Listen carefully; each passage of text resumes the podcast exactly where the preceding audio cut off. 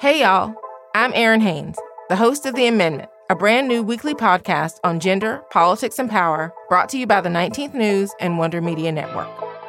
You've probably heard the news that this election year, our democracy is at stake. On The Amendment, I'm breaking down what that actually means, specifically for the marginalized folks who depend on our democracy the most. This is a show that dives past the headlines and gets clear on the unfinished work of our democracy. Listen to the amendment now, wherever you get your podcasts. The fear mongering over critical race theory has reached library bookshelves. And late last year, a Texas Republican lawmaker compiled a list of 850 books he thought would, quote, make students feel discomfort, guilt, anguish because of race or sex. By now, this story is frustratingly familiar. A parent complained about a book by Jason Reynolds and Ibram Kendi's called Stamped Racism, Anti Racism, and You. As the story often goes, conservative white parents hear about a book in their kids' school that deals with race or gender or sexuality, and they want it removed, not just from the shelves, but from the entire curriculum, all in the name of protecting their kids. In recent weeks, it's felt like these stories have been spiraling out of control. But this time, another parents group pushed back. The Round Rock Black Parents Association organized groups to come speak in support of literature that is not whitewashed. They made a petition to keep the book in the curriculum. More than 3,600 people signed on. We thought it was completely and wholeheartedly unfair. And so it was actually a teacher in the district who started the petition to make sure that we kept the book in the district. And we just organized around that teacher's petition. We spoke out at school board meetings, we made our voices heard, and the book wasn't banned in the end. This group, the Round Rock Black Parents Association, decided they needed to step in and defend their kids' access to anti racist education. And they won. Unfortunately, the person tried to have the book banned after reading, I think, one sentence in the book. He didn't like it and he felt uncomfortable with it. And so he wanted to have it banned for an entire school system. Sure, this was one book in one school system in Texas, but it's also a glimpse into what's possible when we employ a different kind of mom's activism and what we can accomplish when we invert who is centered in discussions around parental rights. I'm Julie Kohler, and this is White Picket Fence. This season, we're exploring mothers as a political force. Last week, we looked at how moms can be a force for progressive change. And we examined the roles that racism and classism have played in these movements and prevented better outcomes. White progressive moms are taking steps to avoid these same mistakes. But there's so much we could have achieved if we'd always platformed the most marginalized voices. And so for this episode, we're flipping the script. We're highlighting organizations that center Black mothers and other mothers of color. It's a strategy that has led to safer schools, better maternal health policies, and increased support for workers and families. And it could provide us with a model for how we tap into our motherhood for the better. So let's go back to Round Rock, Texas. In this Austin suburb, a group of black and brown moms decided that enough was enough and refused to let some white parents exert their rights at the expense of others. Centering of white voices in all of these movements, and then the words, it's parents' choice and parents' rights being tossed around says that I'm I'm not considered a parent. Ashley Walker is the Chief Communications Officer for Round Rock Black Parents Association. I spent 29 hours in labor with my, my now seven year old. I feed her, I clothe her, you know, I take care of her, I provide for her needs and her wants. And yet, I'm not considered in the equation when we're talking about parental rights. People who look like me are not considered either. Since Moms for Liberty burst onto the scene, Republican politicians have been tripping over themselves to one up one another in their support for so called parental rights. Mr. Speaker, I rise today in support of H.R. 5, the Parents' Bill of Rights. The Parents' Bill of Rights Act was the first piece of legislation that Representative Kevin McCarthy unveiled as Speaker in front of a crowd of mostly white parents. This is empowering the parents. This is the Parents' Bill of Rights. It's knocking down currently with this Biden administration that wants Washington to control all, that wants a DOJ to go after parents when they go to school board meetings. No, this is opening up the schools to the parents. A couple of weeks ago, it passed the GOP controlled House. The bill mimics what's already been enacted in states like Florida and Texas among other things, it requires schools to provide parents with a list of books at the school library and make curricula publicly available. It supposedly gives parents more of a say in their kids' education. But in reality, it caters to the demands of a small but vocal extremist minority. At the same time, the Parents' Rights Act is totally silent when it comes to the very real concerns that black and brown parents have for their children. They also want to make sure their kids get a good education, are safe at school. But for them, the stakes are very different. In fact, Round Rock Black Parents Association was founded in the aftermath of a violent racist incident. In 2015, a black student was body slammed by police onto the floor. JC Hughes is suspended today due to that fight, but it's what happened afterwards that has him speaking out. The cop grabs him by the throat and takes him to the floor. The video went viral, and because of that, black parents got together and they were able to fight against this injustice. Since then, Round Rock Black Parents Association has been fighting for a different kind of parental rights agenda, one that's focused on ensuring safety for all kids by prioritizing the needs of Black and Brown kids, and by highlighting how and by whom violence is actually perpetrated. One of Round Rock Black Parents Association's top priorities is reducing police presence in public schools. You know, we understand the thought processes behind it, which is to eliminate mass shootings. However, the data shows that the likelihood of one increase when there's a police officer on campus. And so we don't want a police officer on every campus because that's going to be detrimental to black kids more than anybody else. Another priority is ensuring public schools get the funding they need, which means stopping charter schools from siphoning away resources. The numbers show that the people who attend public school the most are black and brown in this area. If we fund them properly, then black and brown kids and white kids and every other kid can learn what what needs to be learned in order to grow within our society and be productive members of society. Ashley and other Round Rock parents started locally. But over time, their organization grew, and so did their legislative targets. Recently, they've taken their advocacy to the state capitol to make sure that state legislators hear their voices. But it's an uphill battle honestly, I think that when it comes to politics, politicians are more willing to hear a mom out than anything. However, then we have to have the conversation, but you're a black mom. So are they really listening to you because you're a black mom, right? But you know, we we work in the the same vein as the black mothers that have come before us, black women who have come before us in, in the struggle for achieving freedom for black people. Round Rock Black Parents Association isn't alone.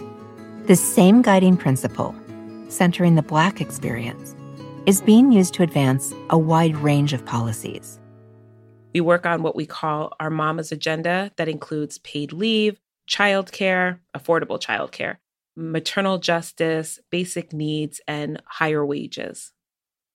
That's Danielle Atkinson. She's the founding director of a Michigan based organization called Mothering Justice. Back in the mid 2000s, Danielle had just moved to Michigan with her husband. They had recently finished up some work on a political campaign. Danielle had a lot of energy that she wanted to use to create positive change. But she noticed that many progressive organizations didn't always live up to their rhetoric. You know, when when we would be talking about issues specifically economic justice issues, uh, the talk would be about let's make sure that we have a white woman you know, to talk about this issue, to be a validator. And then I became pregnant in 2007.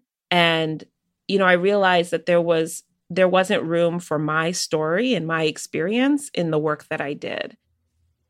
Danielle realized she needed a space where she could talk with other Black moms about their experiences with pregnancy and raising kids.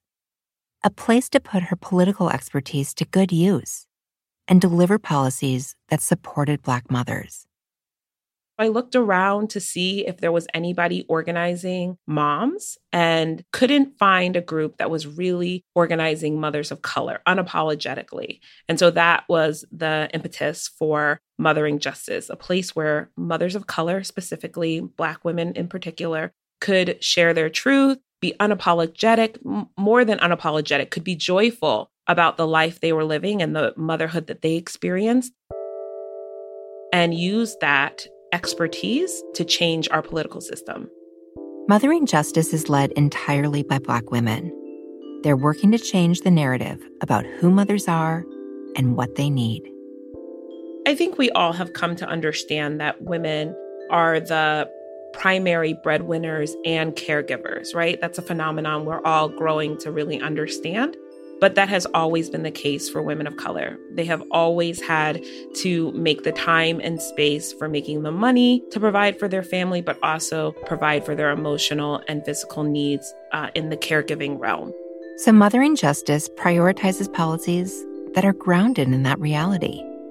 We want to be as inclusive as possible, but we also think it's important not to erase our experiences. And my experience is one of Black mothering and I didn't feel like it had a space in the in the political climate that I was entering into when I started Mothering Justice. It was black moms that were being marginalized and it was black moms who were not being included and who were asked to to step aside uh, and not share their truth. So that that's why we're here. That kind of approach is vital because as we saw in episode 4, our policies are riddled with good people pushing things that aren't rooted in people's experiences and what will change their lives. So we don't want to do that. Every opportunity we have to bring our membership into a democratic process, we do. Mothering Justice is not an advocacy organization that works just on behalf of people. By design, they're not top down. Instead, they work in community and organize. They build a base of Black moms and give them the tools they need to drive their agenda. Danielle and her colleagues work with community members to identify the problems they're facing and empower them to develop solutions. This grounding in community forces different questions to be asked. So, when we're talking about childcare, is it affordable? Is it accessible? Is it culturally competent? Maternal justice, am I going to be respected and even believed when I say I'm in pain? It leads to policies that are actually useful and transforms people's sense of their own agency. This is all underpinned by believing that you deserve a place in the system, a voice, a seat at the table. And so that's probably our biggest work is having mothers of color understand that this system was not made for them, but they deserve to have a system that represents them completely. Danielle and her team at Mothering Justice also have been working to change the system. They're training Black moms and other mothers of color to become leaders, community leaders, political leaders. It's enabled Mothering Justice to have a pretty significant impact. Since the organization started, they helped raise the minimum wage in the state. Twice.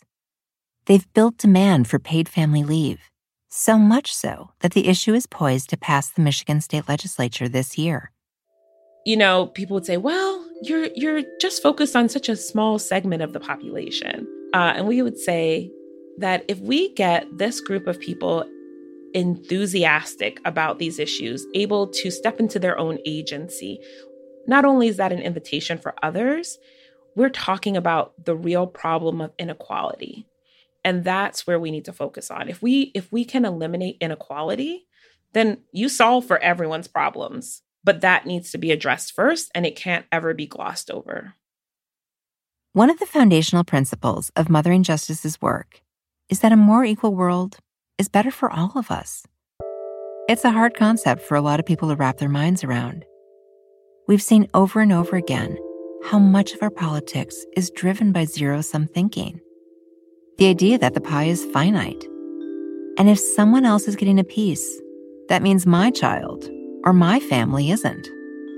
But in reality, when we band together, we can create abundance. For example, when Michigan raised the minimum wage, it directly benefited about 1.4% of hourly workers in the state.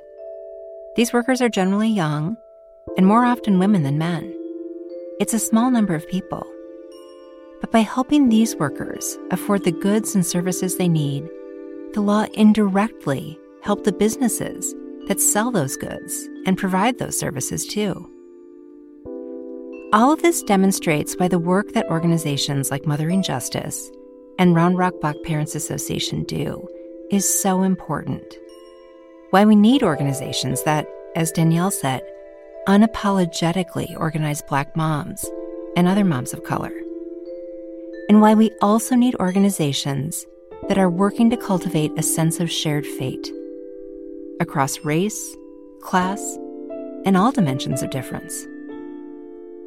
More on that after the break.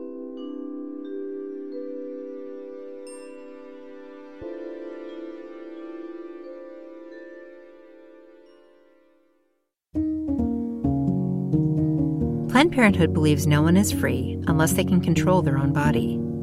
Even in the face of attacks on sexual and reproductive health, including state bans on abortion care, Planned Parenthood remains committed to their mission, providing all people with the education and care they need to make informed decisions about their bodies, their lives, and their futures. Your health is Planned Parenthood's highest priority, and they are here for you in person, through telehealth, and online. Planned Parenthood Health Centers are proud to provide abortion care where it's legal. Their trusted staff will help you connect with a nearby provider or find resources to help you get the abortion care you need in another state. Visit PlannedParenthood.org or call 1 800 230 PLAN to get started. Stay tuned until the end of the episode for a conversation with Danika Severino Wynn, VP of Abortion Access at Planned Parenthood Federation of America.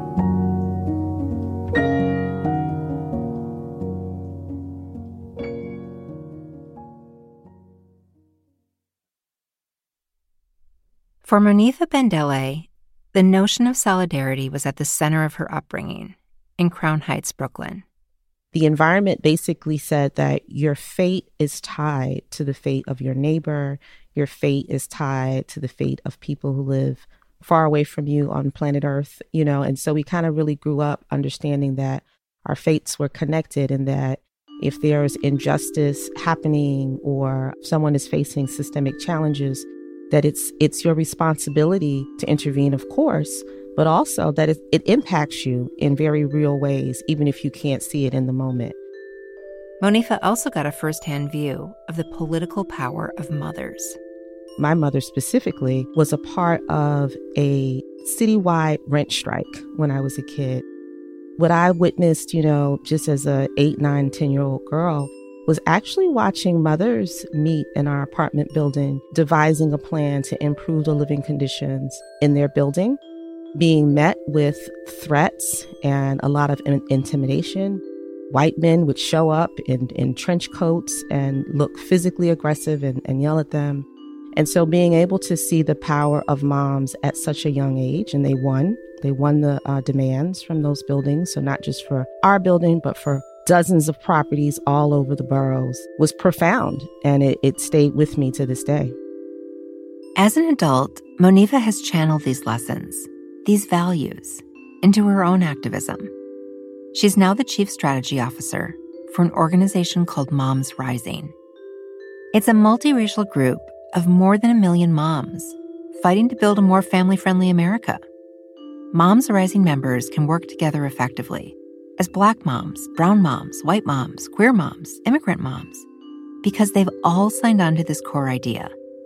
If you find solutions to problems affecting the most vulnerable moms, you help everyone. Moms Rising is unapologetic, both for their intersectional focus, and for the need to bring mothers of all backgrounds into this fight. The largest voting demographic in the United States are white women. And we have to get them together. We have to get white women and white moms engaged in educating themselves, in organizing one another. You know, people say, Why do you work in this multiracial organization? You get tired of working with white women. Well, yes, of course. Someone who has to constantly work on deconstructing their uh, white supremacy is exhausting and it's not a job for everyone, right? But I also feel like we cannot leave white women to their own devices. With these tactics, this form of political education, they really are moving the needle. They've created maternal mortality review committees. They've helped pass the PUMP Act, which provides protections for nursing mothers in the workplace, the Pregnant Workers Fairness Act, which requires employers to provide accommodations for workers around childbirth, pregnancy, and other related medical needs, and the Triumph Act, which focuses on maternal mental health. And now they're working to pass something even bigger the Momnibus. That's what Moms Rising and their allies call a packet of legislation they're supporting in Washington right now. It was first introduced in Congress a few years ago by members of the Black Maternal Health Caucus. Here's Representative Lauren Underwood explaining more about the Momnibus on PBS's Chicago Tonight. In order to end our nation's maternal mortality crisis, we have to have a comprehensive approach. And that's what the Momnibus is. It allows us to invest in things like growing and diversifying our perinatal workforce, meaning that we can have more midwives, more nurse midwives, more lactation consultants, more doulas, so that every mom can have the support that she needs during pregnancy, labor and delivery, and the full year long postpartum period. We also are investing in uh, things like maternal mental health and substance use treatment. Uh, we are investing in social determinants of health, like housing and transportation and nutrition assistance. We're also investing in addressing this COVID 19 pandemic and its unique impacts on this population of moms. Um, and finally, addressing the impacts of extreme heat and air pollution, which we know these climate change related impacts are very harmful uh, to expectant moms, uh, postpartum moms, and their infants. These might all seem like very different issues, but that's kind of the point. It centers people in the policymaking, in this case, Black moms, and it looks at all the factors that affect their health. By making this a priority, Moms Rising is avoiding the pitfalls of progressive organizing of the past. They and their allies in Congress are being very explicit in naming who they built this legislation around race and class, are not an afterthought. It's called the Black Maternal Health Momnibus, right? Because we understand that if we center the moms who are having the worst crisis of mental health, it will actually impact everyone who's giving birth in the entire country. Right now, the Momnibus is still in committees, and it might take a while to get a vote. But it's a huge step to have policies that address Black moms' needs right from the get go.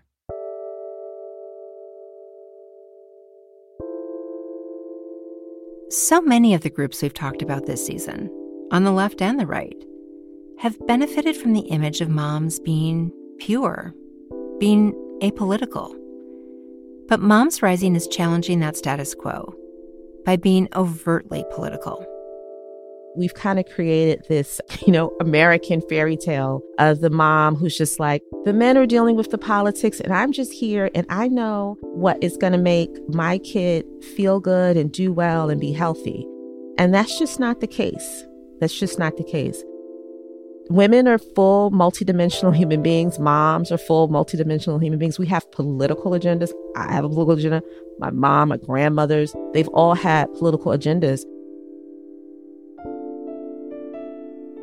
It's a relief to hear Monifa acknowledge that motherhood is political, that moms are political. The idea that what happens in our homes and what happens on the Senate floor are divorced from each other is just wrong.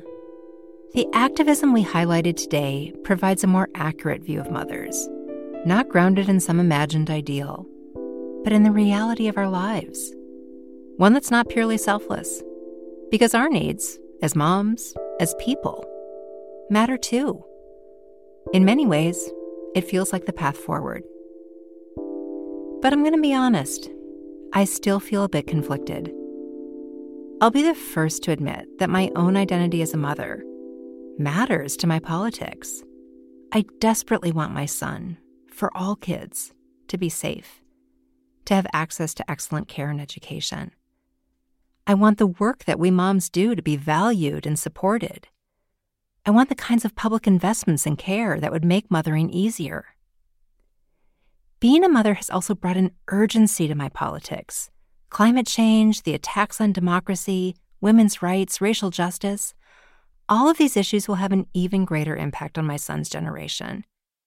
Getting involved and fighting for what I believe in feels like part of the job of mothering. But at the same time, as meaningful as it is to be a mom, I think it's important to acknowledge that I was politically active long before I had my son, and that being a mom is just one aspect of who I am. I want a voice, a political voice, that's not contingent on that one aspect of my identity. I want that for all women. Can we build a kind of politics that values women, those of us who are moms and those of us who are not, as the full multidimensional beings that we are? Can we acknowledge the importance of the identity without reducing us to it, or inadvertently co signing on the right's tired family ideal? In our final episode, we'll turn to some of our guests from the entire season to examine the advantages and risks of motherhood activism and attempt to create a new political playbook.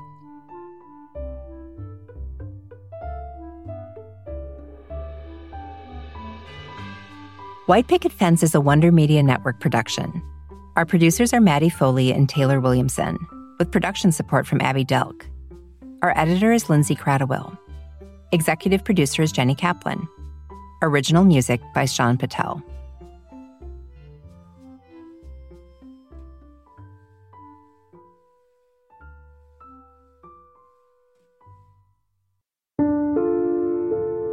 On this season of White Picket Fence, we're talking about the political power of motherhood.